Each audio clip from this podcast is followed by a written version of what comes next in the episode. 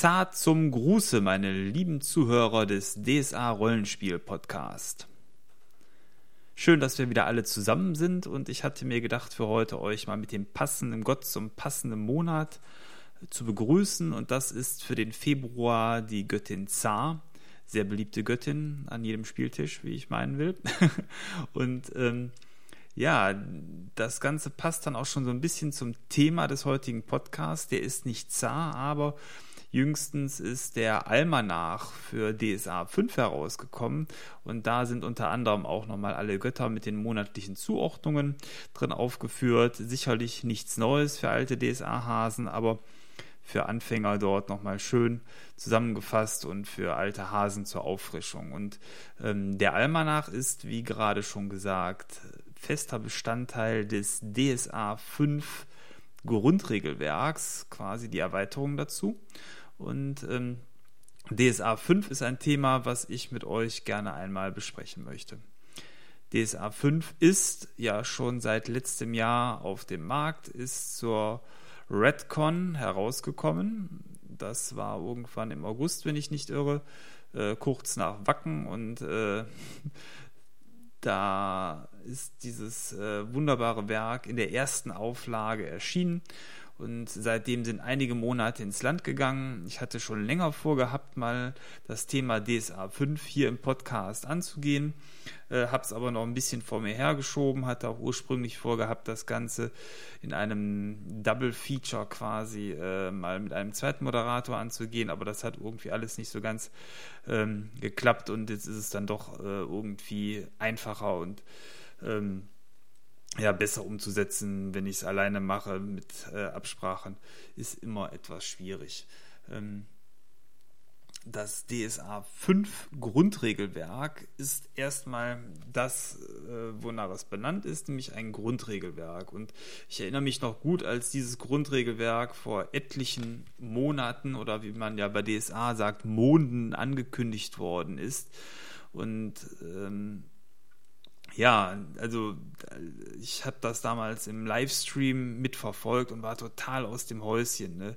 Man hat ja schon im Vorfeld in den Foren munkeln hören, dass DSA eine neue Regelauflage bekommt und neue Regelauflagen waren immer auch schon in der Vergangenheit etwas sehr Spannendes und insofern fand ich dann zum damaligen Zeitpunkt auch sehr angemessen, wie das Ganze zelebriert worden ist und ähm, unter der damaligen Führung noch von Mario Truand ist das Ganze. Ich vermute mal, dass es auch so ein bisschen auf seinem äh, Mist oder auf seinem Ehrgeiz gewachsen ist. Äh, in der Form ist das Ganze dann ja auch schön alles im Internet live äh, übertragen worden und nachher auch auf YouTube zu sehen gewesen. Also das fand ich hatte schon fast so ein bisschen Apple-Präsentationsstyle, jetzt weniger äh, von der gebotenen Professionalität her, äh, ohne das jetzt ähm, mindern zu wollen. Also einfach nur, es ist natürlich und bleibt eine, ähm,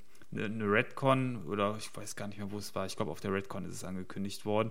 Ähm, aber eben so die Art und Weise und ähm, so die Idee dahinter fand ich schon wirklich sehr, sehr professionell, das äh, auf die Art und Weise dann auch mal äh, zu den Spielern und zu den interessierten Zuschauern zu bringen ja, und da war dann die Katze aus dem Sack. DSA 5 war angekündigt und ab dann nahm die ganze Sache ihren Lauf.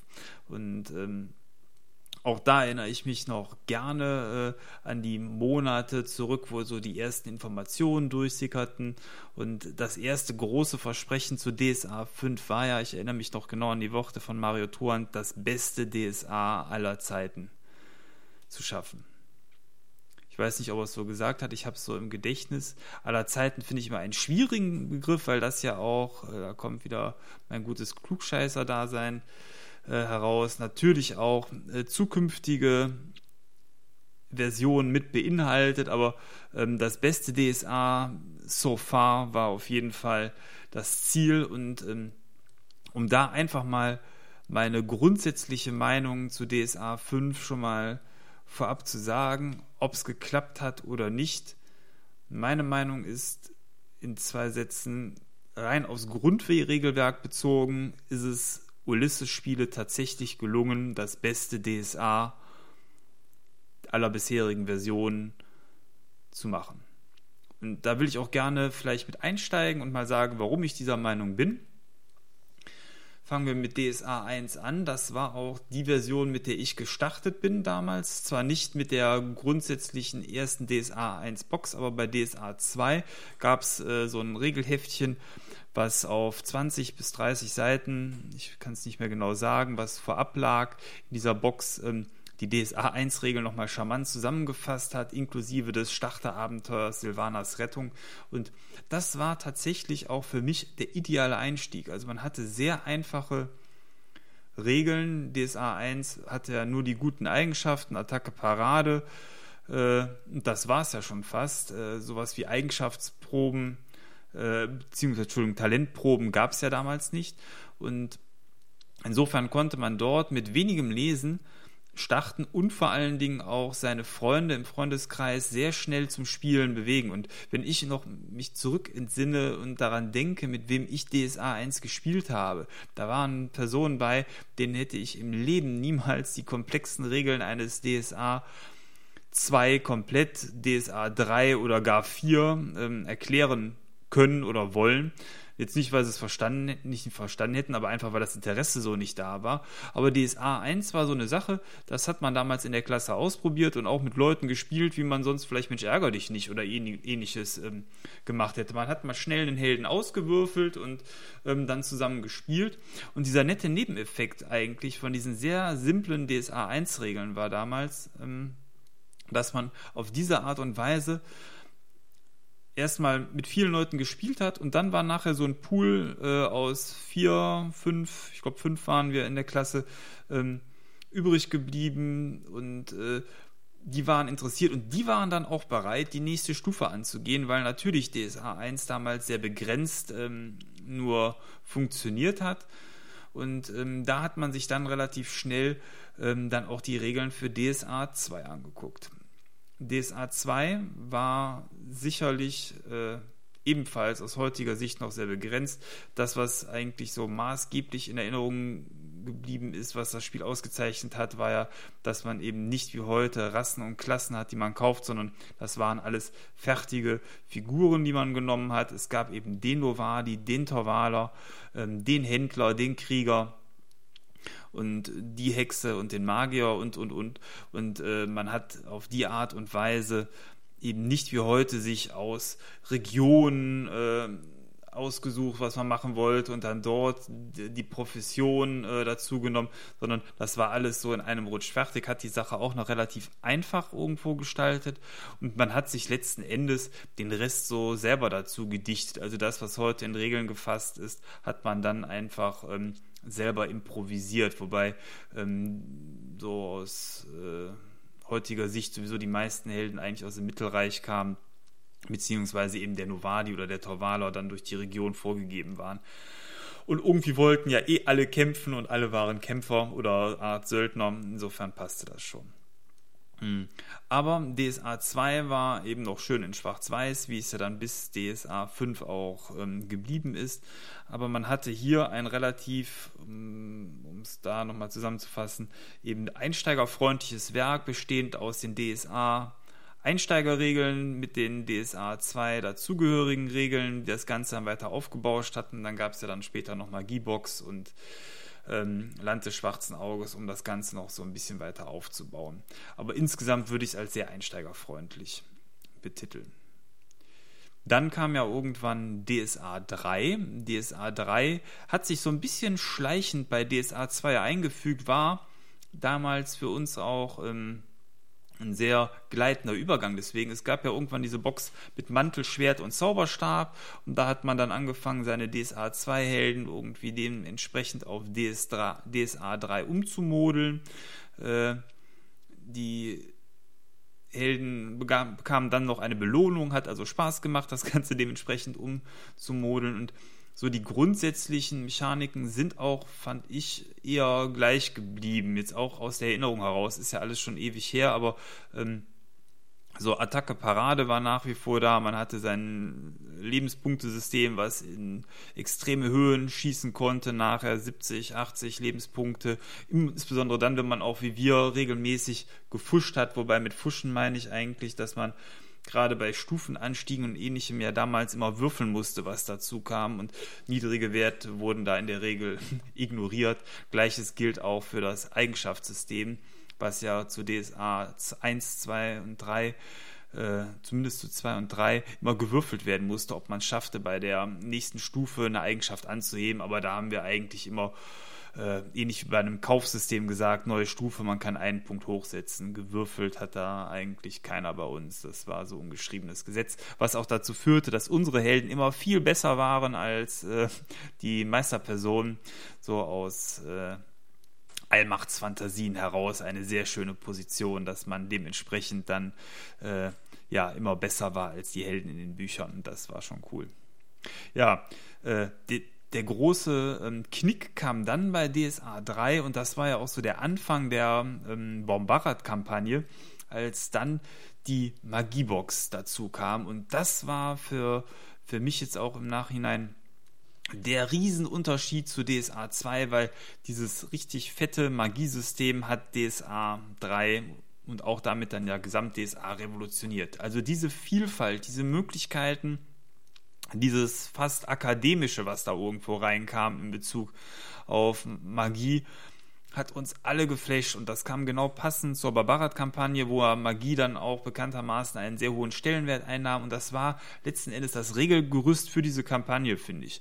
Und ähm, der Vorteil war, dass DSA 3 eigentlich immer noch im Grundregelwerk sehr einsteigerfreundlich war. Klar, mehr Regeln als diese 20 Seiten aus DSA 1, aber trotzdem noch für jeden gut nachvollziehbar. Kämpfe, Attacke, Parade konnte man einfach äh, wunderbar gestalten. Wenn man ein bisschen mehr Schaden machen wollte, machte man Attacke Plus oder man hat mal Attacke Serie angesagt, was man damals machen konnte. Da konnte man direkt in einer Reihe durchschlagen, bis man mal daneben geschlagen hat. Alles sehr, sehr schön. Und das gepaart mit dem Magiesystem. Und da merkte man schon damals auch bei uns in der Gruppe das Magiesystem, da haben sich nicht mehr alle so reingefuchst, weil das ja doch schon etwas komplexer war. Die, die mehr wissen wollten, haben das gemacht. Die, die weniger ähm, sich mit dem Thema DSA beschäftigen wollten, hatten sich eigentlich dann eher mit den ähm, profanen Regeln mehr beschäftigt und äh, sind dann auch mit rein kämpfenden Charakteren glücklich gewesen. Und auch unter DSA 3 konnte jeder Charakter, zumindest bei uns in der Gruppe, nachher noch kämpfen. Ob es jetzt der Medikus war oder der ähm, der, der, der Streuner, also sowas wie der Straßendieb oder eben auch der Krieger. Alle konnten kämpfen, nachher auch alle mit ein oder zwei Waffen. Das war überhaupt kein Problem und der Zauberer konnte ordentlich austeilen, weil auch damals dann Astralenergie und Lebensenergie in Regionen von, ja, ich sag mal am Ende 70 bis über 100 Punkten landen konnten, was äh, dann auch den Aktionsspielraum dementsprechend äh, groß gestaltet hat.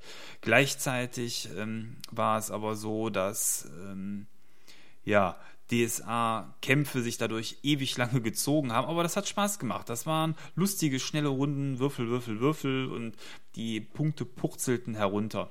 Hm, ich muss dazu sagen, als wir dann DSA 3 gespielt haben, da waren wir so ganz grob irgendwo zwischen 16 und ja, irgendwo oder 15 und 19 Jahren. Irgendwie zum, zum Ende der Schulzeit hat das ja dann aufgehört. Ähm, ich bin im Moment 38, um es einfach nochmal äh, ins Verhältnis zu setzen.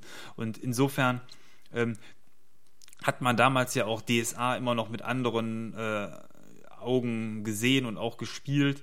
Ähm, irgendwie äh, war es damals eben, da hatte man ja andere Prioritäten, ohne das jetzt äh, bewerten zu wollen, aber das war einfach ein schnelles äh, Spiel, was schnell und schnell Spaß gemacht hat und wir hatten unsere Runde schon seit Jahren zu Schulzeiten, das hat gepasst. Ähm, insgesamt würde ich heute aber auch sagen, ist das System Alleine deswegen, weil man auch damals noch ähm, kein Kaufsystem hatte, sondern eben feste Klassen hatte, wo man sagte eben nach wie vor der Novadi, der Krieger, der Söldner, ohne jetzt äh, da viel variieren zu können, dass das natürlich schlechter war als ein heutiges DSA 5, um da auch wieder den Zusammenhang zum Podcast der Folge zu finden. Ja, und dann irgendwann der Paukenschlag DSA 4 kommt, was heute als 4.0 bekannt ist. DSA 4 hat dann das System auf den Kopf gestellt. Ähm, die Myranor-Box ist dem Ganzen, also das Güldenland ist dem vorausgegangen. Da hat man die Regeln mit einer quasi 3,5-Version schon mal angetestet mit dem Kaufsystem.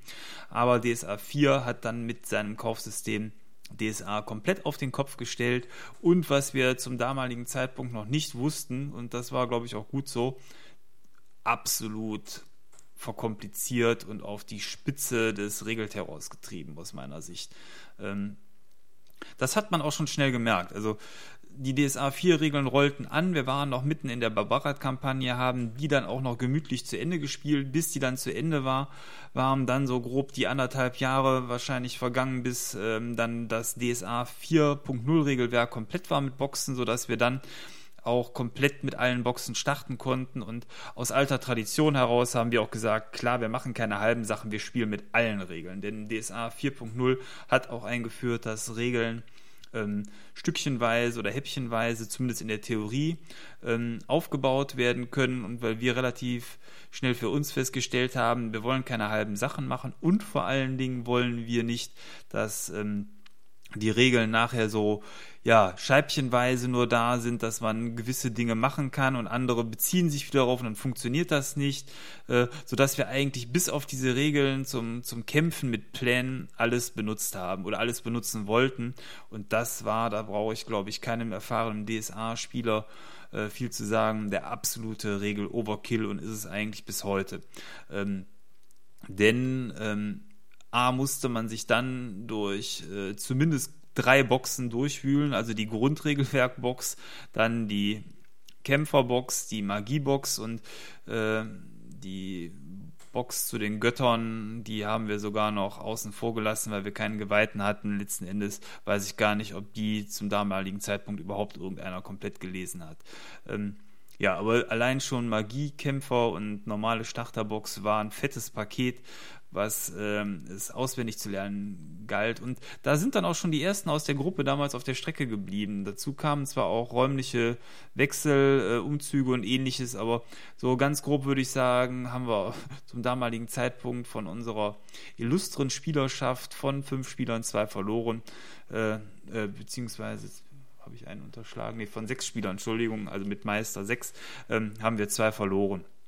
Was so ein bisschen auch dem wirklich geschuldet war, weil das Spiel kompliziert war und man merkte, ah, ähm, Mitspieler, die gerne auch bis dato mit gemeistert hatten, haben so ein bisschen die Lust am Meistern verloren, weil einfach ähm, die Herausforderung an den Meister natürlich noch immens größer war in dem Moment, weil man vom Meister schon verlangt, dass er so ein bisschen die Regeln auch kennt, wohingegen ähm, als normaler Mitspieler es ja manchmal auch ausreicht, eher das zu wissen, was man selber wissen muss.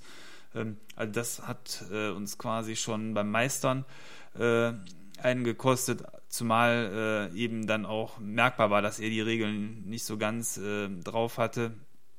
Ist jetzt kein Vorwurf, aber wenn, wenn, dann von den Spielern ähm, dann da auch das Feedback kommt, das hat ihn auf jeden Fall genervt. Zack, war einer weg. Äh, und insofern, um da wieder den Bogen zum Podcast zu finden, hat DSA in der 4.0er Version schon mal in meinen Augen versagt. Das ist ein Regelmonster, was einfach einsteigerunfreundlich äh, war in der Komplettheit und ähm, in der Basisbox-Variante sehr unvollständig war. Ähm, ein Punkt, der sicher auf die aktuellen DSA 5er Regeln, um da schon mal vorwegzugreifen, auch zutrifft, aber irgendwie war das alles sehr halbgar und vor allen Dingen in gewissen Aspekten dann wiederum inkompatibel, äh, wenn man das Ganze weiter aufgebauscht hat mit den Zusatzregeln, weil dann wurden Dinge teilweise ersetzt. Insgesamt war man ja scheinbar auch bei Ulysses noch nicht so ganz zufrieden, beziehungsweise damals war es ja FanPro. Und man hat dann irgendwann Jahre später die DSA 4.1 Regeln herausgebracht. Die Punkt 1 zeigt schon, ja, kleiner Schritt, äh, aber wie ich finde, schon auch für die äh, Spieler ein guter. Also man hat das System A zu dem Zeitpunkt ja von Boxen auf Bücher umgestellt und ähm, nochmal an vielen Regeldetails gefeilt, Fehler rausgenommen, das Ganze nochmal in Nuancen verbessert. Nur äh, gewisse Dinge sind grundsätzlich erstmal gleich geblieben. Das heißt, wir haben eine ein Basisbuch, die Basisregeln, was schon nicht schlecht ist. Auch das Buch war seiner Zeit voraus. Es war vollfarbig, hat also ordentlich was hergemacht, hatte sehr schönes mattes Farbpapier, äh, da bin ich bis heute sehr großer Fan von, weil die wunderbaren Zeichnungen auch in dem damaligen Buch schon dadurch sehr gut ähm, zu, zur Geltung kamen und mir lange Zeit viel besser gefallen haben als teilweise eben Farbbücher ähm, in anderen Publikationen, weil dieses Matte irgendwie den Flair sehr schön aufgefangen hat. Hm, jetzt habe ich schon viel zur Farbe einfach nur gesagt. Ähm, großer Nachteil war aber, dass dieses Buch einfach hm, ja, es war eben überflüssig ab dem Moment, wo man mit den Wegebänden gespielt hat. Wege des Schwerts, Wege der Magie und Wege der Götter haben dieses Buch quasi komplett obsolet gemacht.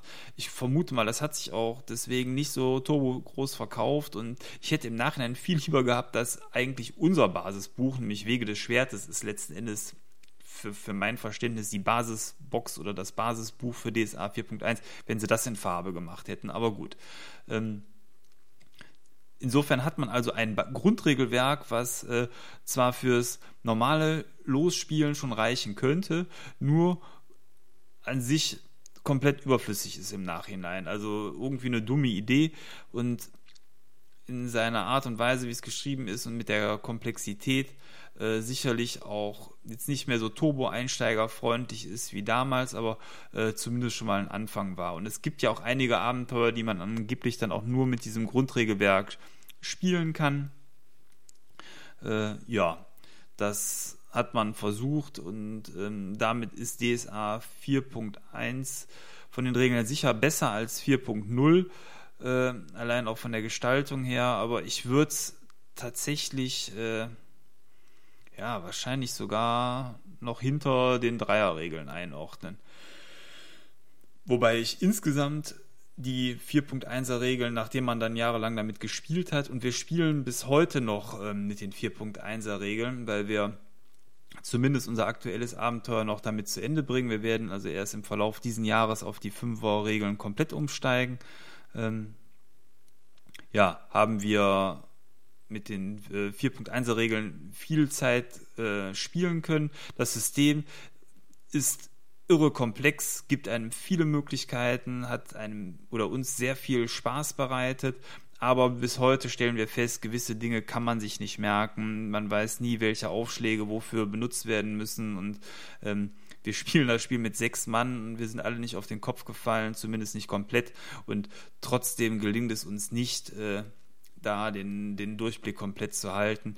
Und ähm, das liegt so ein bisschen auch daran, weil viele Dinge einfach aus unserer Sicht nicht so ganz strukturiert sind. Äh, ja, es ist schade, ähm, aber da ist man natürlich voller Hoffnung, dass das bei DSA 5 besser werden könnte und es sieht zumindest zu einem gewissen Anteil so aus.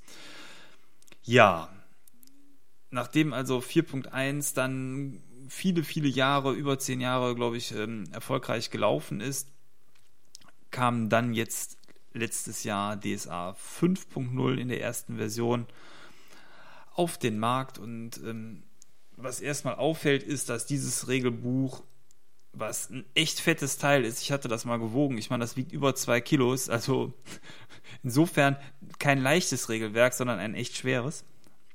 Ähm, ja, ist dieses Regelwerk erstmal richtig fett und cool gestaltet. Man hat das schönste aus meiner Sicht Cover, was es je für ein Grundregelwerk gab vom Schwarzen Auge. Äh, ich bin großer Fan von, ich hoffe, ich spreche ihn richtig aus, Urukan oder Urukan. Und ähm, trotzdem muss ich sagen, der Stil auf dem neuen DSA Grundregelwerk, der gefällt mir extrem gut. Also ich bin sowieso jemand, der äh, sich durch Optik äh, verführen lässt und das klappt bei DSA 5.0 auf allen Seiten. Das ganze Buch ist vollfarbig, das Buch hat wunderschöne Illustrationen. Äh, um da schon mal vorwegzugreifen, es gab eine echt hässliche Illustration im Grundregelwerk. Die hat man jetzt, es gibt nämlich mittlerweile auch schon eine überarbeitete Version, das auch noch ausgetauscht. Das ist dieses unsägliche Bild auf Seite 173, wo so eine Comic-Elfe irgendwie abgemalt war. Die hat man jetzt durch eine vernünftige Elfe mit Mindergeistern ersetzt. Und ansonsten, ja, einfach ein, ein ganz tolles Regelwerk. Und also jetzt von der Optik her. Und das ist schon mal ein Volltreffer. Und das wird sich auch in Zukunft so durchziehen. Auch allein das Papier ist so wertig und schwer, das ist schon toll. Ähm, man hat jetzt versucht, in diesem Grundregelwerk vor allen Dingen etwas zu schaffen, was Bestand hat. Und das finde ich auch wiederum sehr gut. Es wird also in Zukunft nicht so sein, dass man wieder sagt, äh, ja, Grundregelwerk war, war ja toll, aber jetzt sind die anderen Wegebände oder wie sie heißen eben raus und ähm, jetzt braucht man das auf einmal nicht mehr. Alles, was im Grundregelwerk steht, erklärt die grundlegenden Mechaniken und wird Bestand haben. Ähm, und wird dadurch äh, uns auch eben ein DSA 5 Leben lang begleiten. Sehr schöne Idee. Äh, fangen wir einfach mal vorne so ein bisschen an, in dem Buch äh, zu blättern. Man hat hier im äh, Buch am Anfang, finde ich, sehr schön auf nicht allzu vielen Seiten, weil das Buch selber, lass mal eben schauen, ist über 400 Seiten stark, aber letzten Endes so der Teil mit der Charaktergenerierung ist eigentlich so ganz grob mit den ersten ja, 60 Seiten abgekaspert. Das heißt, man kriegt innerhalb von 60 Seiten erklärt, wie man einen Held baut.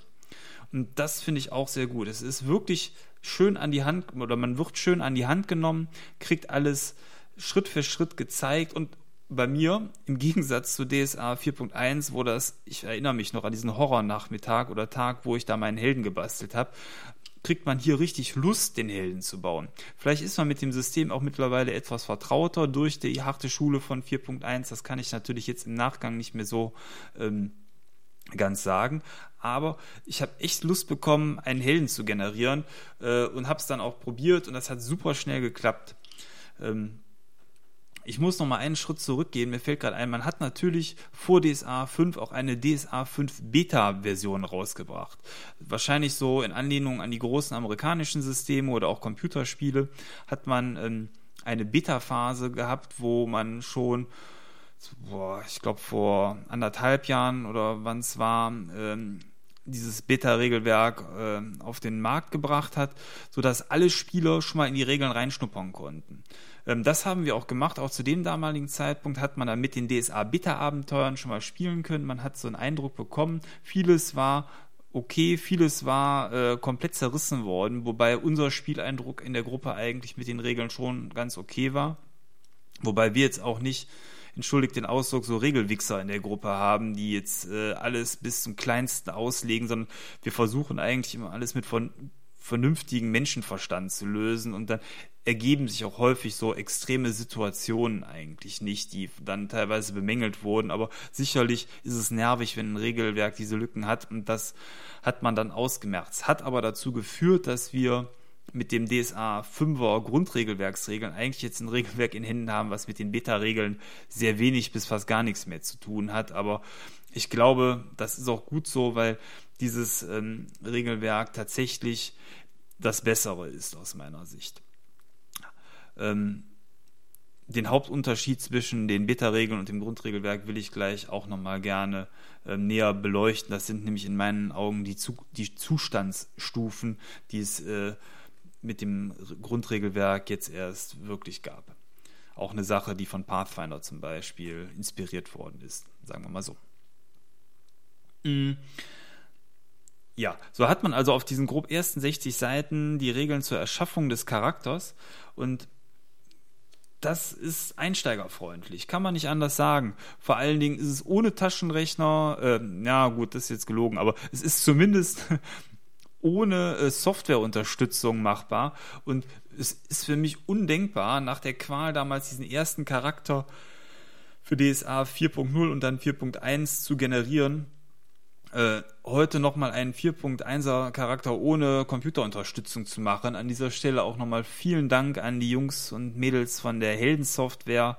Ganz tolles Stück Software. Ähm, aber bei DSA 5 im Grundregelwerk, auch wenn es sicherlich immer noch eine Unterstützung wäre, man braucht es tatsächlich nicht. Es geht also komplett zu Fuß und man hat die Möglichkeit, sich hier sehr schön äh, Stück für Stück eben anhand dieser Erschaffungsanleitung durchzuwursteln. Ähm, großer Unterschied äh, im Regelwerk sind eben einmal äh, die, äh, Qualitätsstufen, die sich eigentlich durch dieses Spiel ziehen. Qualitätsstufen heißt, bei vielen Talenten, die man macht, hält man immer Punkte über, die bestimmen eine Qualitätsstufe und Qualitätsstufe ist dann ähm, der ausschlaggebende Punkt dafür, wie gut etwas geklappt hat. Das ist quasi neu. Dann, was hat man noch neu bei DSA 5? Die Chips, die Schicksalspunkte. Das sind äh, so Gummipunkte, die man im Verlauf des Spiels einsetzen kann, um nochmal das Glück ein wenig in die eigene Richtung zu drehen. Hängt auch mit dem Heldenzeitalter zusammen, was jetzt jüngst im Hintergrund angebrochen ist. gerade mal einen Schluck von meinem köstlichen Earl Grey Tee getrunken. Ähm, und dann haben wir ähm, eben schon, wie angesprochen, die Zustandsstufen, ähm, die quasi eine sehr große Neuerung im System sind. Und diese Zustandsstufen machen eigentlich das, was ich eben bei 4.1 bemängelt habe. Sie bringen mal so ein bisschen ein System, was man sich merken kann und was einheitlich ist.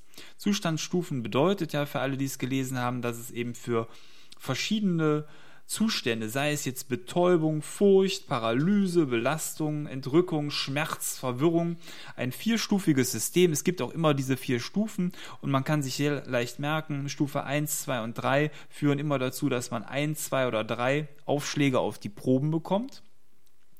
Und äh, die vierte Stufe führt zu einer Handlungsunfähigkeit in der Regel. So, und das kann man sich schon mal super easy merken. Und das Schöne ist, ähm, verschiedene Vorgänge können dazu führen, dass man zum Beispiel Betäubung und Schmerz bekommt, jeweils mit einer Stufe und dann kann man sich auch schon einfach merken, zwei Stufen, also eine von dem einen, eine von dem anderen bedeutet eben, dass man insgesamt einen Aufschlag von zwei hat.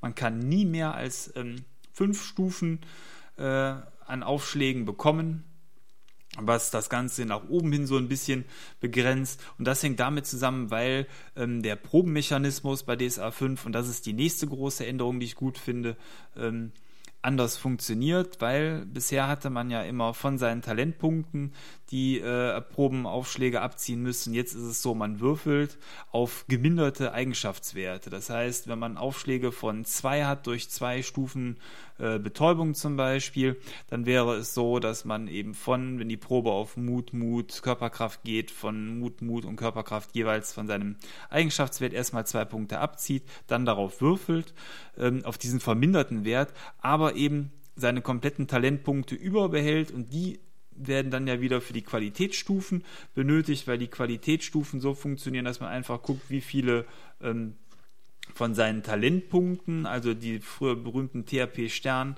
hat man über und äh, das bestimmt dann eben die äh, Qualitätsstufen. Auch die Qualitätsstufen werden immer gleich berechnet. Das ist eine ganz einfache Tabelle in Dreierschritten. 0 bis 3 ist eine Stufe, 4 bis 6 2, 7 bis 9 3 und so weiter. Ähm, also ganz einfaches System und ein System, was man direkt verinnerlicht hat. Gleichzeitig hat man den äh, Eigenschaften ganz witzig jetzt Farben zugeordnet. Witzige Idee, diese Paramanthus-Tafel.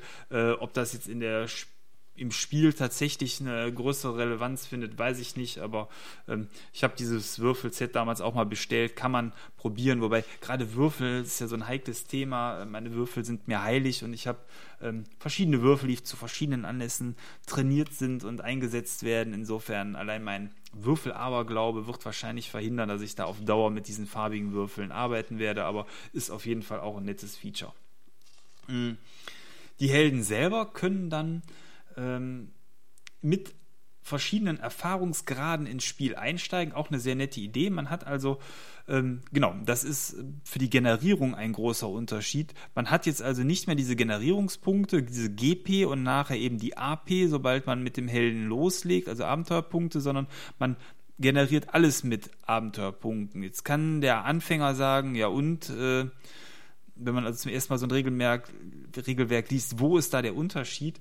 Der gravierende Unterschied ist, finde ich, eben, dass alles aus einem Guss ist und man von vornherein einen Helden mit Abenteuerpunkten eben schaffen kann, die so einen gewissen Vorerfahrungsgrad angeben, weil man ja eben nicht als unbeschriebenes Blatt eigentlich seine Heldenkarriere startet, sondern eben ins Spiel mit einer Vorgeschichte einsteigt. Und das Schöne ist, ähm, diese Stufen sind, um sie mal eben durchzurattern, unerfahren, durchschnittlich, erfahren, kompetent, meisterlich, brillant und legendär. Und ähm, der typische Held startet mit Erfahren, hat zu dem Zeitpunkt schon 1100 Abenteuerpunkte zu verteilen, ähm, was sich ähm, äh, erstmal äh, sehr viel anhört, aber ist dann, wenn man alles dafür kaufen muss, ähm, an äh, ja, verschiedenen Features aus diesem Baukastensystem, wenn man ja bei DSA 5 auch eben für alles, was man haben will, ein paar von diesen Pünktchen ausgeben muss, kennt man ja auch von Computerspielen oder äh, von anderen Spielen, wo man irgendwelche Baukastensysteme hat. Da muss man dann schon gut überlegen, was man machen will. Also die eierlegende Wollmilchsau, wie es so schön heißt, wird man nicht schaffen können. Also den ha äh, Magier, äh, Krieger, Echsenzwerg, den wird man nicht generieren können, aber ähm, man muss eben gucken, ob man Kämpfer, Zauberer oder ähnliches sein will und kann sich dann da spezialisieren. Mhm. Wenn man will, kann man aber eben auch von vornherein sagen, wir wollen einen Kampagnenhelden machen, der ähm, eben eine Geschichte erlebt, die für sehr erfahrene Helden geeignet ist. Klassisches Beispiel zum Beispiel Conan. Conan startet ja, äh, um es mit dem klassischen Kinofilm zu sagen, auch als Kind, da wäre er vielleicht erstmal unerfahren. Ähm, man sieht, wie er dann an seinem Rad immer stärker wird, steigert sich wahrscheinlich überdurchschnittlich bis hin erfahren, ähm, ist aber dann, als der eigentliche Film losgeht und die Arena-Kämpfe vorbei sind, sicherlich nicht nur erfahren, sondern wahrscheinlich schon irgendwo kompetent bis meisterlich. Und sowas lässt sich dann hier auch wunderbar mit diesem Kaufsystem nachbilden und die Gruppe selber muss sich eben nur darauf einigen, mit welchem Level man starten will. Man kann ja theoretisch sogar in einer Runde verschieden erfahrene Helden dann haben, wenn, wenn man das so machen möchte. Grundsätzlich haben sich die Abenteuerpunkte verändert ähm, von, von der reinen Anzahl her, die man so verwaltet. Ähm, man kann sagen, eine Null ist gestrichen worden. Ähm, das, was äh, früher eben dann 10.000 Abenteuerpunkte waren, werden heute 1.000. Ähm, ja, macht die Zahlen was kleiner, ist aber letzten Endes wurscht, finde ich. Man muss eben sich da nur dran gewöhnen. Äh, früher hätten mich die äh, Spieler wahrscheinlich aus dem Raum gejagt, wenn es am Ende von einem Abenteuer nur 50 Abenteuerpunkte gegeben hätte. ja gut, heute ist es eben so man muss eben gedanklich einfach eine Null dazu zählen, dann kommt schon äh, aufs Gleiche heraus. Man kann einfach mit kleineren Zahlen rechnen, ist vielleicht eine ganz charmante Idee. Ähm, das Spielwerk selber, das Grundregelwerk, hat natürlich das Problem, dass DSA 4.1, ich habe es eben schon Umfangsmonster oder Regelterrorwerk ähm, genannt, einfach durch seine Vielfalt alles abbilden kann, was das Herz begehrt. Und das kann soll und muss natürlich so ein Grundregelwerk einfach nicht leisten. Ähm, insofern ist dieses Grundregelwerk hier, finde ich, wenn man es jetzt auch mit DSA 4.1, wenn man es vergleichen will, nur mit dem alten Grundregelwerk von DSA 4.1 zu vergleichen. Und da schneidet das einfach besser ab. Ähm, deswegen hatte ich auch eben die These bestätigt, dass es Ulysses gelungen ist, das beste DSA-Grundregelwerk bisher ähm, zu schaffen. Und ähm, ja, äh,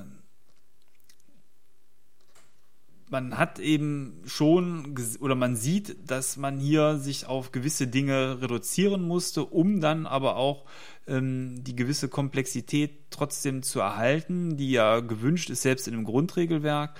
Und so hat man zum Beispiel hier eben nicht, äh, wie man es von DSA 4.1 im kompletten Stil her kennt, ähm, alle möglichen Spezies, Kulturen und Rassen ähm, erhältlich, sondern eben das, was wahrscheinlich für den Spieltisch am relevantesten ist. Das heißt, man hat Menschen, Elfen und Zwerge momentan, die man spielen kann. Keine zum Beispiel Achats, also Echsenmenschen, Orks, Goblins, äh, Grolme, was es alles Mögliche bei DSA 4.1 gibt, sondern eben dementsprechend ähm, die Rassen, die tatsächlich eine hohe Spieltischrelevanz haben. Äh, mein Herz schlägt sicherlich auch für spielbare Orks, aber ich kann nachvollziehen, warum die in diesem Grundregelwerk erstmal nicht dran sind. Gleiches gilt für die Kulturen, wobei hier die Auswahl schon deutlich größer ist. Also man kann von, äh, um es einfach mal allgemein zu benennen, vom eisigen Nordländer bis zum heißblütigen Wüstenkrieger und mit allen Differenzen, die es dazwischen gibt, alles Mögliche abbilden. Ähm, da sind äh, viele Dinge enthalten und auch kurz und nett beschrieben, wie das Ganze so funktioniert. Ähm, und ja, äh, man hat auch den verschiedenen Elfen- und Zwergenkulturen dann in dem Buch hier Raum geschaffen und da kann man dann auch schon sehr umfänglich eigentlich sich den passenden Charakter raussuchen. Was leider fehlt, gerade ähm, im Bereich Professionen, äh, sind die magischen Professionen. Also für die ähm, profanen Professionen, also alles, was so Krieger, Händler, Entdecker, äh, Söldner, so in dem Stil, da ist eine, finde ich, ganz gute Auswahl dabei. Was die magischen Professionen angeht, hat man leider nur den Magier und da natürlich auch nur einen Bruchteil der Auswahlmöglichkeiten. Gerade DSA 4 und 3 hat mit seiner Akademienvielfalt ja den passenden Magier für jeden Anlass und hier hat man eher so den Allrounder eigentlich dargestellt.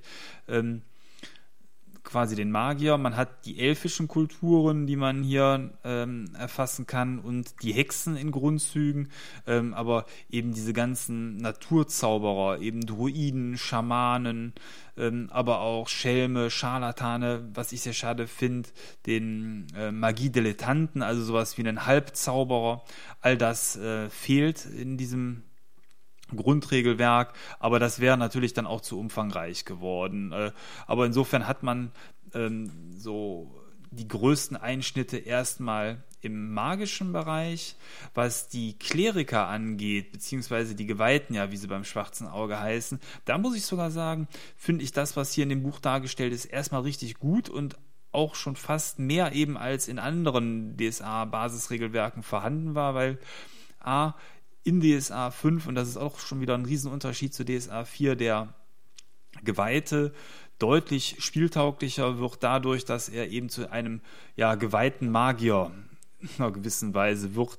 Ähm, früher war es ja eher so, dass die ähm, Anwendungsgebiete für Mirakel, Wunder und ähm, große äh, Gebete einfach äh, sehr speziell war. Man konnte nicht so viel und schnell Wunder raushauen und das geht jetzt deutlich mehr in Richtung eines Zauberercharakters, dass man einfach hier wunderbar ähm, sich ins Spiel einbringen kann. Das gefällt nicht jedem, das kann ich auch nachvollziehen, weil damit sicherlich ähm, der Geweihte nicht mehr derjenige ist, der sehr auf den Glauben reduziert ist und der ganz selten mal ein Wunder wirkt, sondern das geht jetzt eher auch in Richtung dessen, dass der Geweihte sich viel häufiger im Spiel mit Wundern einbringen wird. Aber ich glaube A, dass das für denjenigen, der diesen Spielstil mag, von der Möglichkeit her eine Bereicherung ist. Wer hingegen sagt, ich ähm, möchte das nicht, ich finde es untypisch, der kann es ja nach wie vor trotzdem lassen. Also wer sagt, ich hau jetzt nicht an jeder Ecke ein Wunder raus, ähm, der lässt es eben. Aber wenn man es machen will, kann man es machen. Weil jetzt ja auch die Geweihten ganz normal über die Nachtregeneration ähm, Karma-Punkte, also die Zauberpunkte, wenn man so will, des Geweihten ja regenerieren. Äh, ja, also das, der Bereich ist auf jeden Fall schon ein gutes Stück weiter ausgebaut. Mhm man hat im, bei der Erschaffung des Helden äh, die Möglichkeit, eben ja auf eine Vielzahl von Dinge in diesem Buch zurückzugreifen. Da will ich gleich auch noch mal ein bisschen drin blättern und mit euch stöbern.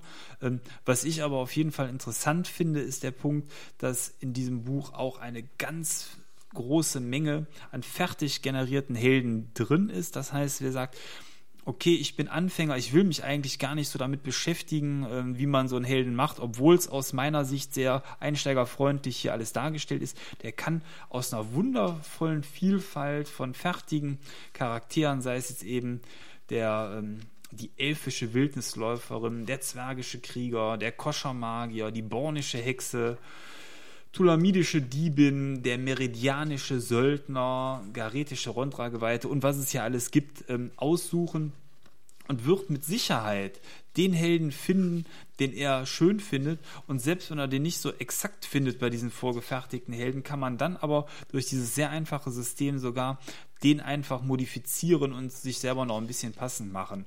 Und so hat man an sich durch Aufschlagen des Buches und ein wenig Schmökern selbst als Anfänger äh, die Möglichkeit, sehr schnell mit einem fertigen Helden zu starten und kann einfach losspielen. Das ist toll. Das ist genau das, was so ein Grundregelwerk braucht, äh, was man ja bei DSA 4.1 mit vielen ähm, fertigen Helden auch nachgefixt hat, aber was einfach hier ähm, im Regelwerk, finde ich, mit einer sehr schönen äh, Darstellung dann auch von den verschiedenen Charakteren einfach aufbereitet ist. Und ähm, zu diesen äh, fertig generierten Helden gibt es ja dann im Regelwerk auch was Neues für DSA, die ikonischen Helden. Ikonische Helden heißt, ähm, man hat quasi so eine Art Beispielheldengruppe, die sich durch das ganze Buch wie ein roter Faden zieht. Das sind immer die gleichen Personen und die gleichen äh, Namen und das macht einfach Spaß, ähm, wie bei einem Roman, den man liest, diese Figuren kennenzulernen. Die ziehen sich auch durch alle anderen kommenden DSA-Bücher weiter durch. Das ist sicherlich auch ein Fakt, der nicht neu ist, der mir zum ersten Mal bei Pathfinder begegnet ist, aber ähm, eine Sache, die ich sehr gelungen finde. Ja, und so hat man dann eben die Möglichkeit, entweder mit diesen fertigen generierten Helden zu starten oder wie eben beschrieben, sich selber einen Helden auszusuchen. Und ähm, da kommt auch eine Sache äh, wieder zum Tragen, die es auch bei DSA 4.1 ja schon gab, die Vor- und Nachteile.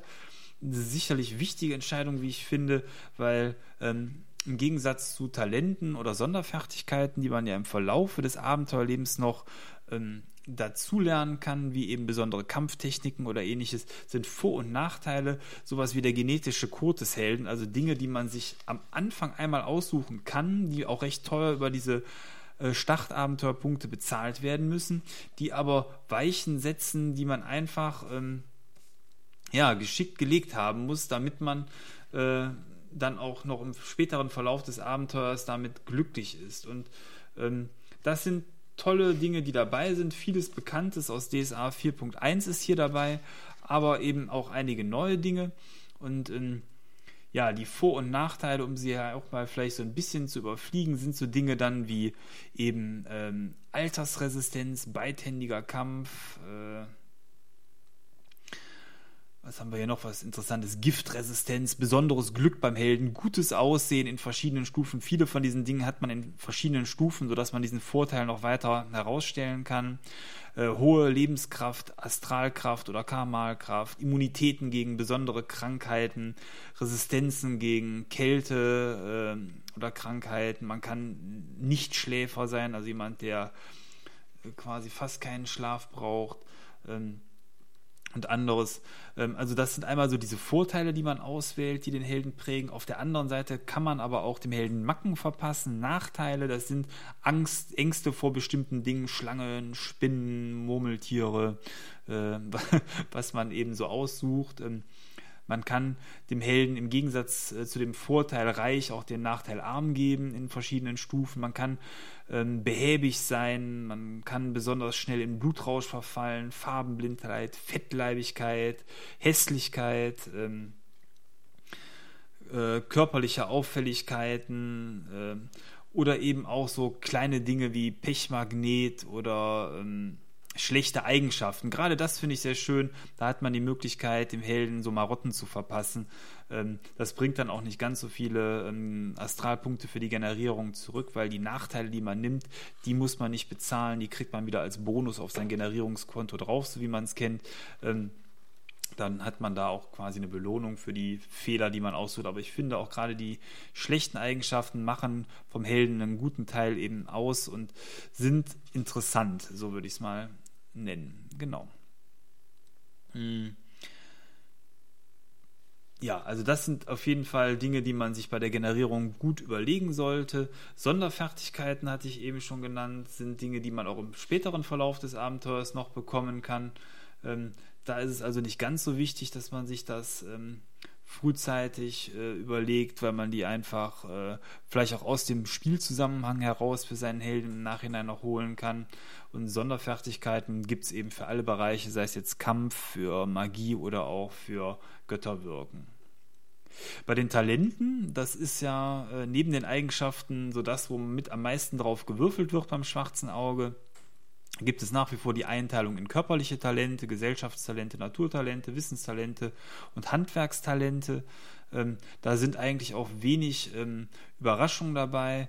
Ähm, ganz interessant finde ich bei den ähm, körperlichen Talenten, dass es da, wo ist es hier, Ähm, genau, ähm, das Talent Kraftakt neuerdings gibt, ähm, das finde ich ganz gut, weil man da nicht mehr nur noch auf Körperkraft würfelt, wenn man irgendwas Besonderes bewegen will, sondern eben hier auch auf dieses Talent würfeln kann. Das ist ganz interessant.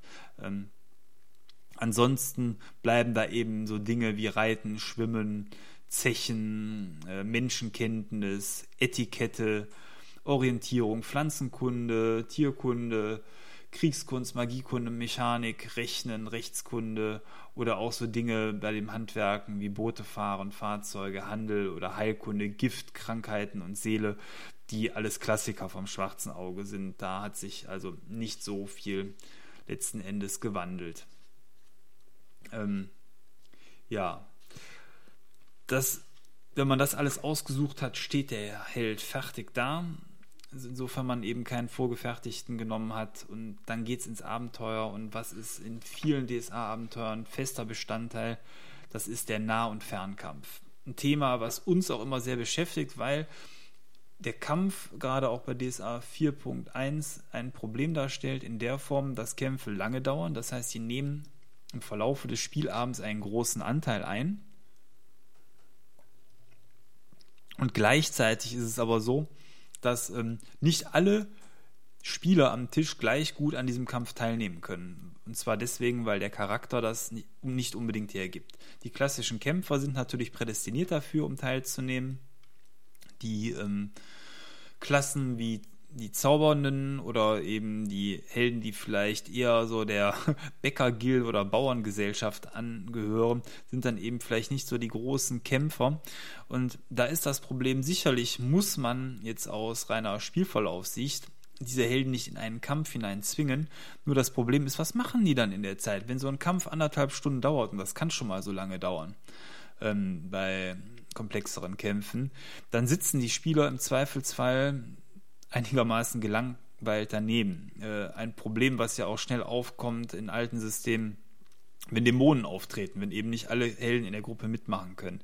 Das erachte ich schon als problematisch und das ist auch ein Problem, was zumindest in der Theorie bei DSA 5 geblieben ist. Dadurch, dass man sich eben sehr stark spezialisieren muss, wird es auch hier so sein, dass wenn man die ganz normalen Kauf- und Buchabenteuer spielt, immer wieder mit Kämpfen konfrontiert ist und dort eben nicht alle gleich gut mitmachen können. Aber Kämpfe dauern bei DSA 5 nicht so lange wie bei 4.1. Das ist insbesondere dem Umstand ähm, äh, oder auf dem Umstand begründet, dass man bei DSA 5.0 nicht mehr auf die volle Parade würfelt. Man hat hier nur noch die grob halbe Parade das heißt, der Wert, den man ähm, erreichen muss, äh, der ist nur noch äh, reduziert. Man wird viel häufiger treffen und dadurch ähm, eben auch schneller Schaden machen. Die Kämpfe sind dann schneller zu Ende. Also das ist eine Sache, die ich gut finde. Viele haben ja gefordert, auf die Parade zu verzichten. Man hat ja im Gegensatz zu vielen anderen Rollenspielen beim schwarzen Auge immer die Situation, der eine greift an, es wird geguckt, klappt der, der Schlag, also dass man trifft. Wenn das trifft, kann der andere noch gucken, ob er ausweichen oder parieren kann. Klappt das, war die komplette Attacke, wenn man so will, für einen Eimer. Und ähm, damit ähm, geht es dann in die nächste Runde und das Spiel beginnt von vorne. Was bei schlechten bis mittleren Kämpfern jetzt nicht so das Riesenproblem darstellt, kann bei guten Kämpfern, die dann durchaus eben auf Werte von Attacke über 20, Parade über 20 oder auf 20er kommen können. Das Problem da, dass man eigentlich nur noch dann eine Attacke nicht schafft, wenn man sich entweder selber Aufschläge macht, um mehr Schaden zu machen und dadurch seine Attacke und Parade reduziert oder eben indem man eine 20 auf einem 20-seitigen Würfel würfelt, was eine Chance, muss ich keinem erklären, von 5% ist und dazu führt, dass sowas ewig dauern kann und auch bei uns in Kämpfen schon ewig gedauert hat. Also das ist einfach ein System, was sich dann ziemlich zieht. Hm, trotzdem ist die aktive Parade, wie es ja genannt wird, fester Bestandteil vom schwarzen Auge und insofern finde ich es äh, gut, dass man es drin behalten hat. Durch diese reduzierte Parade ist das sicherlich so ein Mittelweg. Man hat also immer noch mit ein bisschen Glück die Möglichkeit zu parieren. Das heißt, man hat auch das Gefühl, es noch selber so ein bisschen in der Hand zu haben, aber es ist eben deutlich reduzierter und in der Praxis würfelt sich das Ganze deutlich schneller runter. Meine Erfahrung bisher mit DSA 5 hat auch gezeigt, dass das so funktioniert. Also Insofern ähm, sind die Kämpfe dann tatsächlich schneller zu Ende. Trotzdem gibt es die Möglichkeit, wenn man es will, ja nach wie vor ähm, Parade- oder passivlastige Helden irgendwie aufzubauen.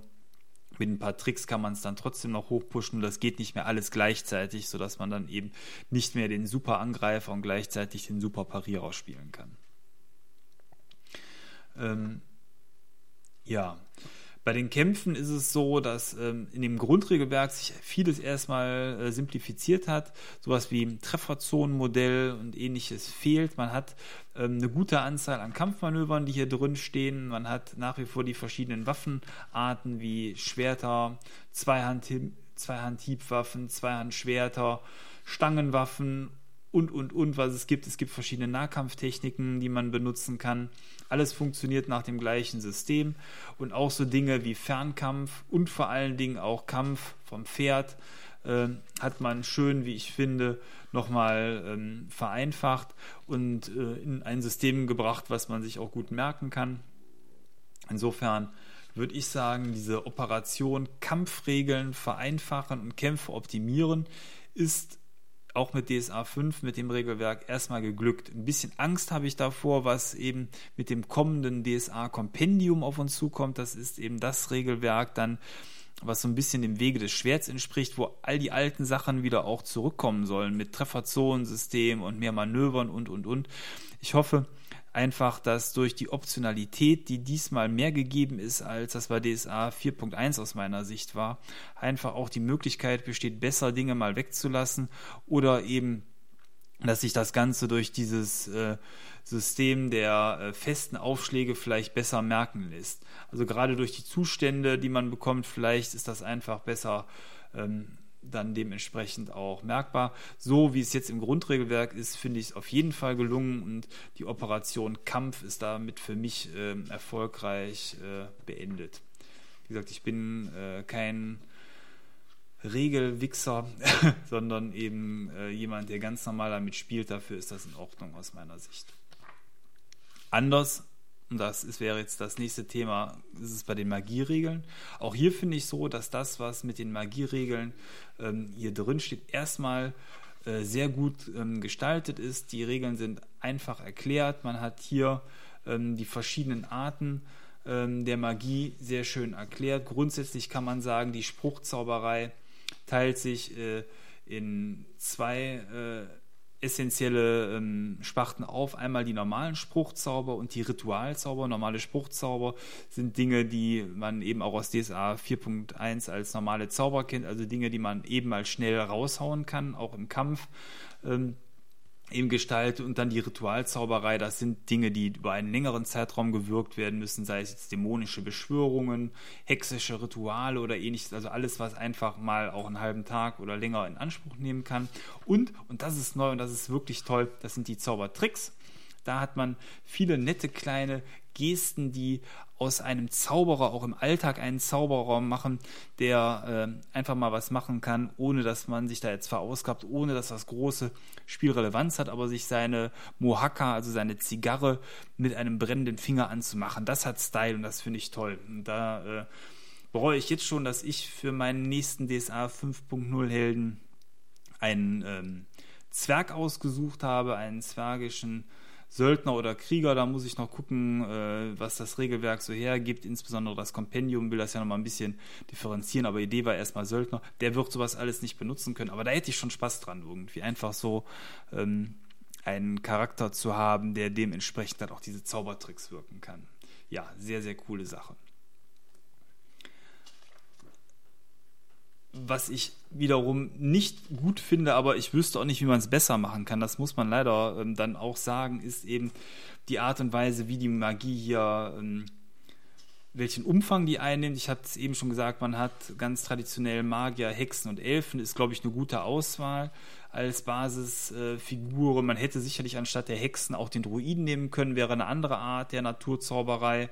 Ähm, man hat sich aber für die Hexen entschieden. Ähm, das Problem ist einfach, dass die Anzahl der Zauber, ich habe sie nicht gezählt, ich schätze sie jetzt einfach mal eben, das sind vielleicht so, boah, ja, vielleicht sind es 40 oder 50 Zauber, die man hier hat. das ist recht eingeschränkt. Also gerade wenn man ja vom hohen Ross DSA 4.1 herkommt, wo man hunderte Zauber hat und auch eben damit sehr differenziert seinen Zaubercharakter ausstaffieren kann. Man kann mal nur einen Beschwörer spielen oder nur einen Beherrscher oder nur einen Kampfmagier. Ähm, wo man also sehr gezielt die passenden Zauber für seinen Charakter aussucht, wird man hier eben bei einem Allrounder landen, was eigentlich für ein Grundregelwerk auch gut ist. Das heißt, man hat ähm, hier von allen Zaubern eigentlich einen wichtigen dabei, sodass man sehr gut viele Bereiche abdecken kann. Also von der Wacht der Hausaufgaben sind gemacht, das ist gut so im Regelwerk. Nur wenn man ganz gezielt und tief im Hintergrund drin ist und dann zum Beispiel einen Ellen Wiener Beherrschungsmagier machen will, dann ist es einfach so, dass die passenden Zauber hier in diesem Grundregelwerk dazu fehlen. Man kennt aber aus den alten Regions- und Akademiebeschreibungen die Zauber, die eigentlich vorhanden sein müssten. Das ist so ein Kopfproblem bei mir, aber ähm, das wird ja durch die kommenden Magiebücher dann auch behoben.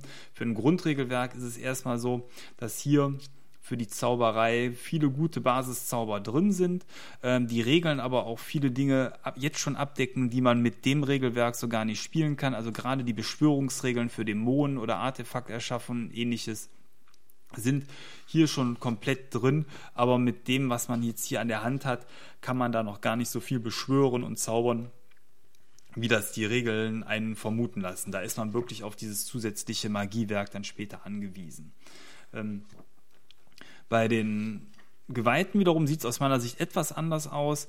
Ähm, die Mechaniken sind übrigens exakt die gleichen. Also wer zaubern kann, der hat auch direkt die Regeln für die Geweihten drauf. Das ist cool. Das war bei DSA 4.1 auch nochmal anders. Da musste man, also wenn man schon den ganzen Kram zu den Magiern und äh, Hexen und so weiter gelesen hatte und verinnerlicht hatte, sich dann auch nochmal mit komplett anderen Mechaniken für die Geweihtenschaft auseinandersetzen was dazu geführt hat, dass auch ich äh, mich damit erst relativ spät auseinandergesetzt hatte im Detail.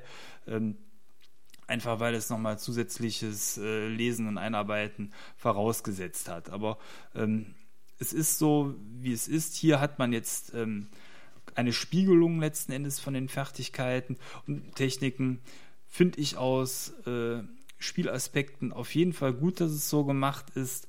Und innerweltlich muss man sich das einfach anders vorstellen. Ähm, nur man hat die gleichen Mechaniken, das macht es tatsächlich einfacher und die Anzahl äh, der oder die Auswahl der geweihten Traditionen, die hier im Buch vorhanden ist, ist auch ganz gut. Man hat den Prios-Geweihten, man hat den Rondra-Geweihten, ein echter Klassiker. Ähm, den Boron-Geweihten, den finde ich wiederum gewöhnungsbedürftig für ein Grundregelwerk, weil unsere schweigenden Freunde ja sicherlich äh, jetzt nicht unbedingt so der ganz klassische Geweihte für die Gruppe sind. Die Hesinde-Geweihte als äh, gelehrte Person haben wir dort, den Fex-Geweihten als den typischen diebischen Geweihten, ja, und ganz neu den Pereine-Geweihten eben als quasi ähm, Heiler-Geweihter sind dort vorhanden. Das ist äh, gut von der Auswahl her. Wie gesagt, über den Boroni kann man sich streiten, da hätte man auch was anderes nehmen können, aber für unsere Gruppe passt das auch, weil einer aus unserer Gruppe direkt einen Boron-Geweihten jetzt auch machen will, der ähm, ja das Ganze dann sich mal anschauen möchte. Äh, die Wunder, die hier drin sind, also die Liturgien, wie es ja beim schwarzen Auge heißt, sind ähm, auch umfassend gewählt, sind quasi auch äh, so ein bunter Schnitt, der ähnlich wie bei den Zaubern einen schönen Allround äh, ausgestatteten Geweihten ergeben kann. Wobei man als Geweihter ja nicht so ganz äh, alles nehmen kann, was man will, sondern das muss ja dann auch zum, zum Gott quasi passen, den man sich ausgesucht hat. Aber da finde ich auch wieder im Vergleich zu den alten Regelwerken, das ist schon gut. Also die Geweihten sind damit deutlich spielbarer geworden. Und ähm, das ist dann auch schon ein sehr schöner Abschluss eigentlich für das Buch. Was danach noch kommt, sind so ein paar Detailregeln zum sozialen Stand, ähm, äh, wie man sich heilt, wie man verschiedene Schadensquellen äh, behandelt, was auch wiederum sehr schön in dem Buch pauschalisiert ist, also gerade eben auch für Feuer- und Säureschaden oder Giftschaden sind die Regeln, wie ich finde, hier äh, eben dann sehr einheitlich wiederum aufgebaut. Das ist ganz gut. Man hat eben da auch diese verschiedenen Stufen, äh, die man äh, bekommen kann. Sturzschaden, sicher ein Thema für ein äh, Grundregelwerk, sowie die letzte Rettung vor dem Tod, ganz wichtiges Thema. Was passiert, wenn mein Held mal wieder am Abkratzen ist und wie kann ich ihn vielleicht noch retten? Thema, was viele interessiert. Man hat so ein paar Heilkräuter und Gifte aufgenommen. Das ist äh, ganz gut. Ähm, Regeln für Bewegung, also wie weit kann man Held sich so äh, laufend, äh, per Schiff fahrend oder auf dem Pferd reitend bewegen. Das ist eigentlich ganz wichtig. Und natürlich das Thema, wie steigere ich meinen Helden in Zukunft weiter, wobei das auch relativ ähnlich ist zu dem, was man aus DSA 4.1 kennt. Das heißt, man sammelt ja seine Abenteuerpunkte an und kann dafür dann wiederum ähm, neue Eigenschaften, Talentpunkte und ähnliches kaufen. Das ist äh, relativ ähnlich. Ähm, ein paar Beispielmonster hat man in dem Buch noch drin, äh, damit man überhaupt wahrscheinlich als Anfänger mal ein Gefühl bekommt, wie so Charakterwerte für Gegner aufgebaut sind. Und ähm, an der Stelle muss ich dann äh, mich mal beschweren. Ich finde es komplett kacke und das ist das Schlechteste an DSA 5, dass in Zukunft die Gegnerwerte nicht in einem einheitlichen Monsterhandbuch oder Bestiarium aufgeführt sind, sondern die sich durch alle möglichen Publikationen ziehen werden. Das heißt, es wird in Zukunft sicher die Suche losgehen, in welchem Buch finde ich den Ork, wo finde ich den Löwen, wo finde ich äh, die Werte für mein Krokodil. Ähm, das ist nicht gut. Auf der anderen Seite muss man sagen, dadurch, dass das Versprechen von Ulysses ist, dass man alle Abenteuer mit Almanach und Grundregelwerk spielen kann, natürlich dazu führen wird, dass man in den gekauften Abenteuern auch erstmal alle Werte, die man hat, immer drin haben wird. Das heißt, dieses Problem des Suchens wird sich wahrscheinlich eher für denjenigen stellen, der viele Abenteuer selber machen will, ähm, nur da muss man sich eh vorbereiten. Also, aber trotzdem, ich finde es nicht schön, dass sich die, die, Kreaturen so jetzt durch alle möglichen Bücher durchziehen. Da hoffe ich mal, dass vielleicht irgendwann dann doch nochmal ein gesamt äh, umfassendes Monster- oder Kreaturenbuch herauskommt. Das fände ich schon ganz gut. Aber erstmal ist es so, wie es ist. Der ganze Kram verteilt sich über diverse Publikationen. Ja, äh, was die Ausrüstung angeht, ist hier auch erstmal grundsätzlich alles dabei, was das Herz begehrt. Also diverse Waffen sind vorhanden, Rüstungen mit allen Werten, die man braucht. Ähm, auch das hat sich so ein bisschen ähm, simplifiziert. Äh, Gerade so das Reichweitenmodell bei den Waffen ähm, gestaltet sich einfacher, äh, was das Ganze auch deutlich spielbarer macht, wenn man hier mit einer kurzen gegen eine längere Waffe mh, antritt, sind die Abzüge oder Aufschläge, die man bekommt, quasi immer dieselben. Das ist ganz gut. Äh, dadurch, dass das Zonentreffermodell hier erstmal wegfällt, sind auch die Werte für Rüstungen recht einfach gehalten. Und ähm, ja, so hat man dann mit einer Liste dann noch zu verschiedenen Preisen, die man bezahlen muss für irgendwelche Dienstleistungen, die man in Anspruch nimmt oder was eben Dinge in der Spielwelt kosten, dann eigentlich so den Abschluss des Buches, gibt noch ein paar Tipps am Ende und das war's dann. Also das ist äh, wirklich in meinen Augen ein echt gelungenes Grundregelwerk. Puh, das hat jetzt auch fast eine Stunde gedauert, dass wir das besprochen haben. Ähm, ihr habt es mitbekommen, ich bin wirklich begeistert für das Schwarze Auge 5 die optische Gestaltung, die Straffung, Simplifizierung und dieses Grundsteinlegen gefällt mir echt gut.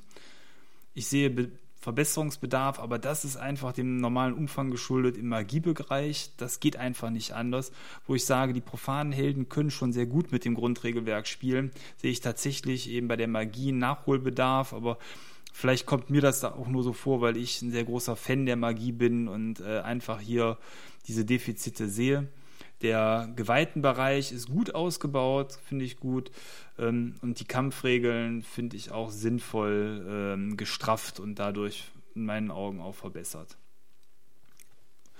Ja, da hat Ulysses gut abgeliefert. Und es geht ja auch gut weiter. Also man hat mittlerweile schon passend eben zum Grundregelwerk das Bestiarium, das erste, wahrscheinlich von vielen bekommen, wo eine gute Übersicht von verschiedenen Monstern schon drin ist und auch normalen Kreaturen. Also da werden sowohl ja Drachen und äh, Untote drin behandelt, genauso aber wie der Dachs um die Ecke.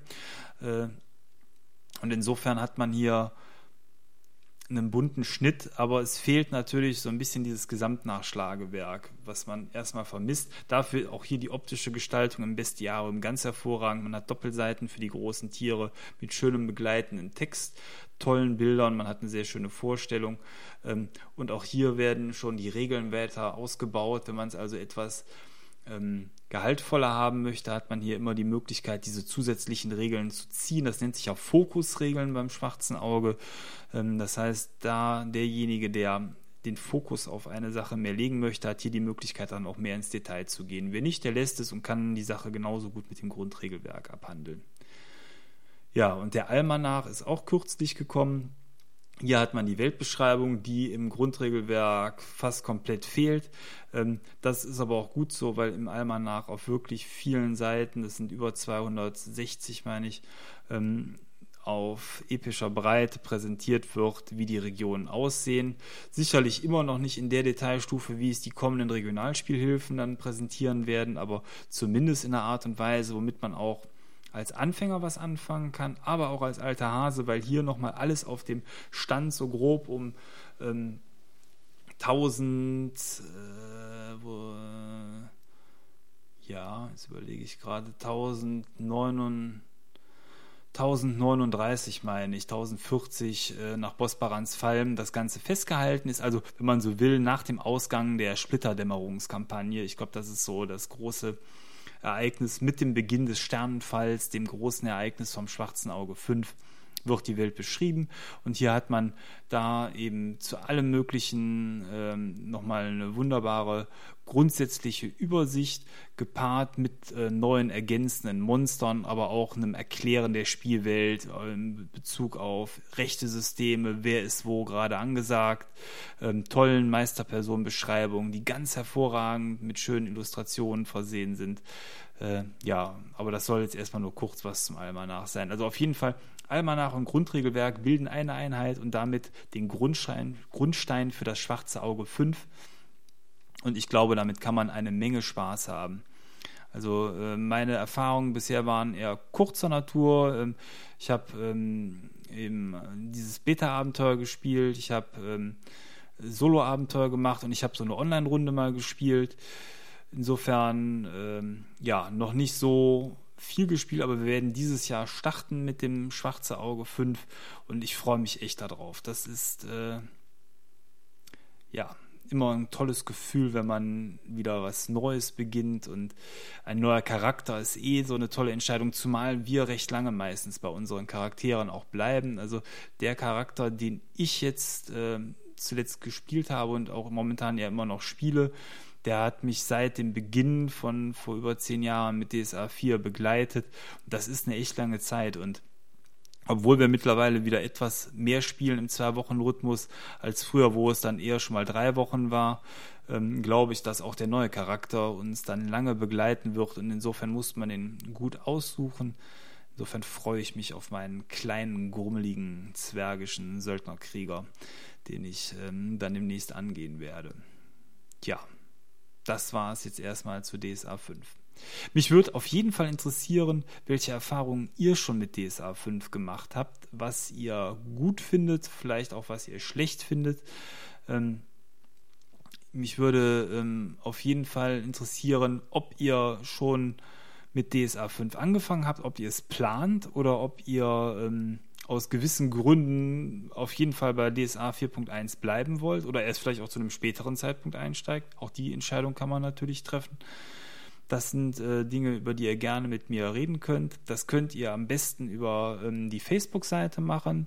DSA Rollenspiel Podcast ist ja auf Facebook vertreten oder per E-Mail bei DSA Rollenspiel at gmx.de. Da bin ich ähm, zu erwischen. Und ähm, ansonsten, ja, würde ich sagen, habe ich noch eine Überraschung für euch. Und zwar, ihr habt das Intro-Video schon gehört zu diesem Podcast. Das ist ja von meinem lieben Mitspieler und langjährigen Freund, dem Thomas, gemacht worden. Und ähm, der Thomas ähm, hat ein neues Lied gemacht, was thematisch auf jeden Fall auch zum Rollenspiel passt. Und ich habe ihn eingeladen zu seinem Song auch ähm, etwas aufzunehmen und zu sagen. Und ähm, ihr werdet insofern gleich von ihm selber mal hören, was er zu diesem neuen Song denkt und sagt. Und ähm, im Anschluss darf ich den dann hier sogar präsentieren. Das freut mich besonders. Ähm, Insofern könnt ihr auch an dieser Stelle, ähm, wenn ihr wollt, gerne noch was ähm, zum Song schreiben auf der auf der äh, Homepage von Facebook. Ähm, das äh, wird auf jeden Fall gelesen und ja, der Thomas hat auch eine eigene Seite, ähm, das sagt er gleich noch in seinem Abschnitt auch. Auch da gibt es noch mehr von ihm zu hören. Das, ist, äh, das lohnt sich auf jeden Fall. Hört mal rein, schaut es euch an. Und an dieser Stelle möchte ich dann jetzt gerne das Mikro an den Thomas abgeben. Ich verabschiede mich für diese Folge und wir hören uns demnächst wieder. Ciao, euer Thomas.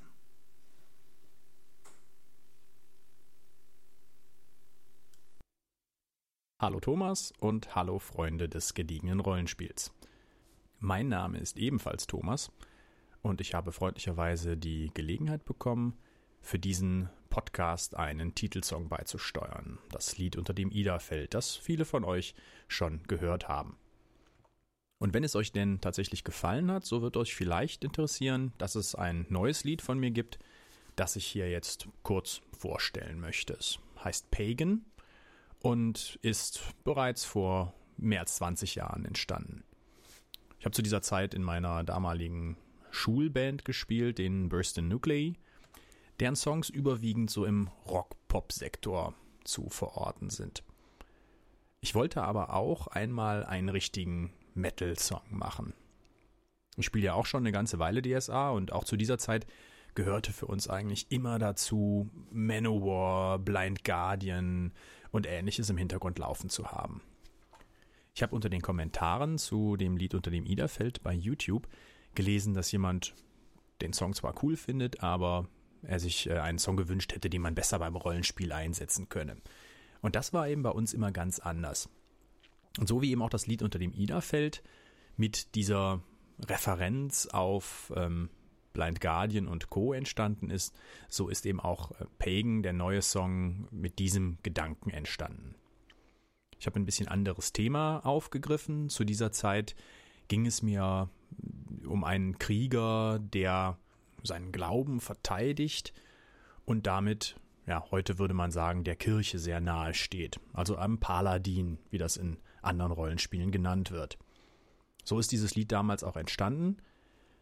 Allerdings auf einem Niveau, das ich heute so nicht mehr vertreten könnte und vor allem auch mit einem Text, der einen absolut das Fürchten lehren würde. Ich habe daher vor einer Weile beschlossen, diesen Song neu aufzulegen, neu aufzunehmen, auch in größeren Teilen zu verändern, insbesondere eben im Aspekt Text. Und auch noch etwas hinzuzufügen, was für mich den Paladin bei DSA, also die Praios bzw. Rondra-Geweihten für mich ausmacht. Ich bin insbesondere auf diese Idee gekommen, weil wir in den letzten ja, zwei bis drei Jahren, also im Kontext des Jahres des Feuers, das wir gerade gespielt haben in der Gruppe, viel mit Praios, Praios Geweihten und eben auch einem unserer Gruppenmitglieder zu tun hatten, der das äh, Greifenschwert Lichtbringer nun trägt und auf der anderen Seite eben auch einen Rondra-Geweihten jüngst in die Gruppe hinzubekommen haben. Nichtsdestotrotz wollte ich natürlich auch einige Bestandteile des Originalsongs beibehalten, beispielsweise die Sprache. Dieser Song ist jetzt nicht in Deutsch. Ich habe aber versucht, auch damals schon, durch die Verwendung älterer englischer Floskeln und Ausdrücke, also beispielsweise Lift Thy Sword statt Lift Your Sword, so ein bisschen die Rollenspielatmosphäre zu transportieren. Wer von euch früher Ultima gespielt hat, der wird mit diesen Ausdrücken vertraut sein. Ja, damit bleibt mir eigentlich nur noch euch viel Spaß bei dem Song zu wünschen. Wer Interesse an meinen Liedern hat, vielleicht sogar auch an den anderen, der kann sie alle kostenfrei bei Soundcloud runterladen unter dem Account Pepe Tomato. Ihr könnt es einfach bei Google eintippen, Pepe Tomato und dann Soundcloud. Alle Songs sind frei verfügbar runterzuladen. Ich hoffe, ihr habt viel Spaß damit und schaut immer mal wieder rein, denn ich werde auch weitere Songs veröffentlichen. Ich bin gerade an dem nächsten wieder dran. Schauen wir mal, was die nächste Zeit so bringen wird.